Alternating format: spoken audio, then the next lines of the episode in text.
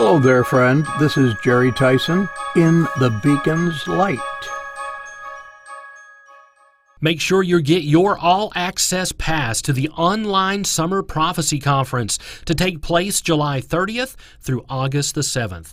The online conference is on demand. That means that you can watch when you want, where you want, and as often as you want between July 30th and August the 7th.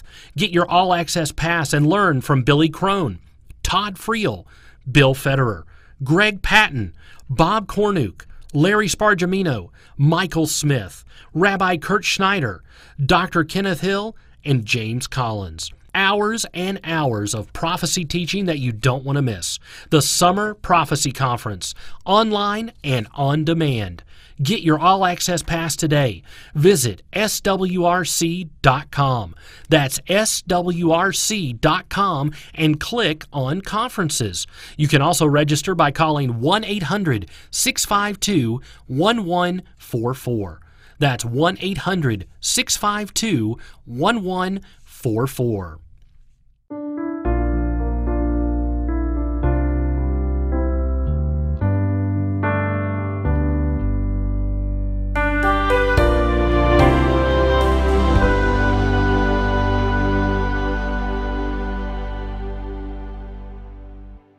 Haggai 1 7. Thus saith the Lord of hosts, Consider your ways. God is saying, take a look at yourself. Do an inventory of your thoughts, your motives, your actions, your relationships. See what will happen if you continue in the direction you're going. Is this what you really want for your life? Is this the legacy you want to leave behind? Here was the biblical situation. The people of Israel lived comfortably in fine homes. The temple, the visible symbol of God's presence among them, was far from complete. Here was the question before the residents of Jerusalem Do you think it's right for you to live in such comfort when the house of God is little more than a past memory or a future promise? Twice Haggai challenged Israel to consider your ways. They were paying a high price for forgetting God. Their crops failed. Their drink didn't quench their thirst. Their clothes were not sufficient to keep them warm, and no matter how much they earned, they couldn't pay their bills. God was judging his people for putting him at the bottom of their priorities. Friend, the challenge to consider is ours as well in a society that is so firmly established on having things, seeing something in an advertisement and wanting it, keeping up with the Joneses and everyone else on the block, have we forgotten what we owe God? Paul asked the people of Corinth, For who maketh thee to differ from another? And what hast thou that thou didst not receive? Now, if thou didst receive it, why dost thou glory as if thou hadst not received it. 1 Corinthians 4 7.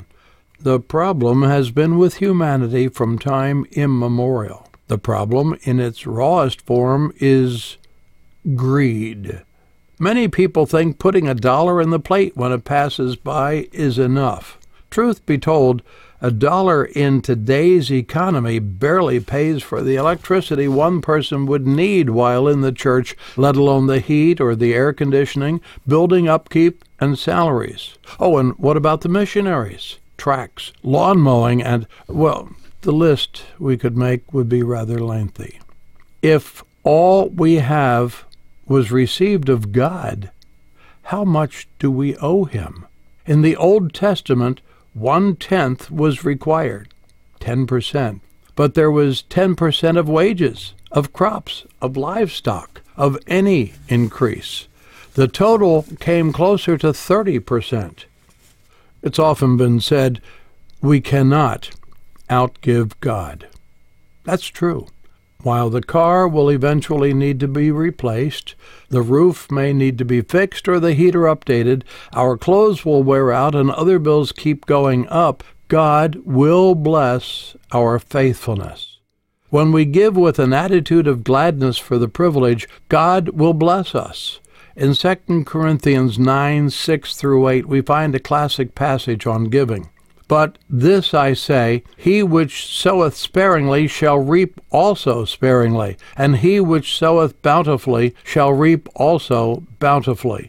Every man according as he purposeth in his heart, so let him give, not grudgingly or of necessity, for God loveth a cheerful giver. And God is able to make all grace abound toward you, that ye, always having all sufficiency in all things, may abound to every good work.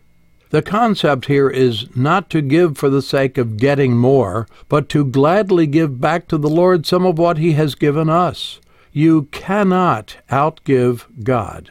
He will never be a debtor to anyone. Read Haggai 1 4 through 8. Here it is. Is it time for you, O ye, to dwell in your sealed houses, and this house lie waste? Now therefore, thus saith the Lord of hosts, Consider your ways.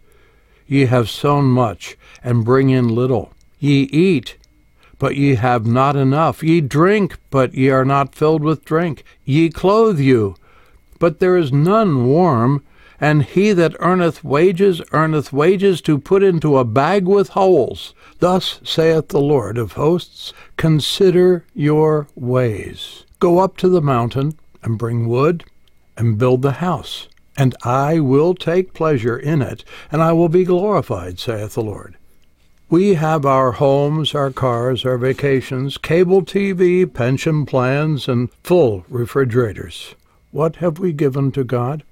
Some say, I can't afford to give anything to God. I can hardly meet the obligations I have now. Consider your ways. God should be at the top of the list on your budget. Bring what is due to Him, and He will take pleasure in it and be glorified. He might also patch the holes in your bag, allow your crops to yield more, and stretch your budget farther than you expect. In closing, you may have heard or read Luke 6:38, which says, "Give, and it shall be given unto you, good measure, pressed down and shaken together and running over, shall men give into your bosom. For with the same measure that ye mete, withal it shall be meted to you again." I don't know what more any of us would need to solidify God's plan for us when it comes to giving back to those of His followers who are faithful to Him. 100% without God's blessing is much less than 90, 80, or even 70% with God's blessing. Something to think about. In the Beacon's Light is a production of Beacon Street Media. Feel free to contact us at www.swrc.com.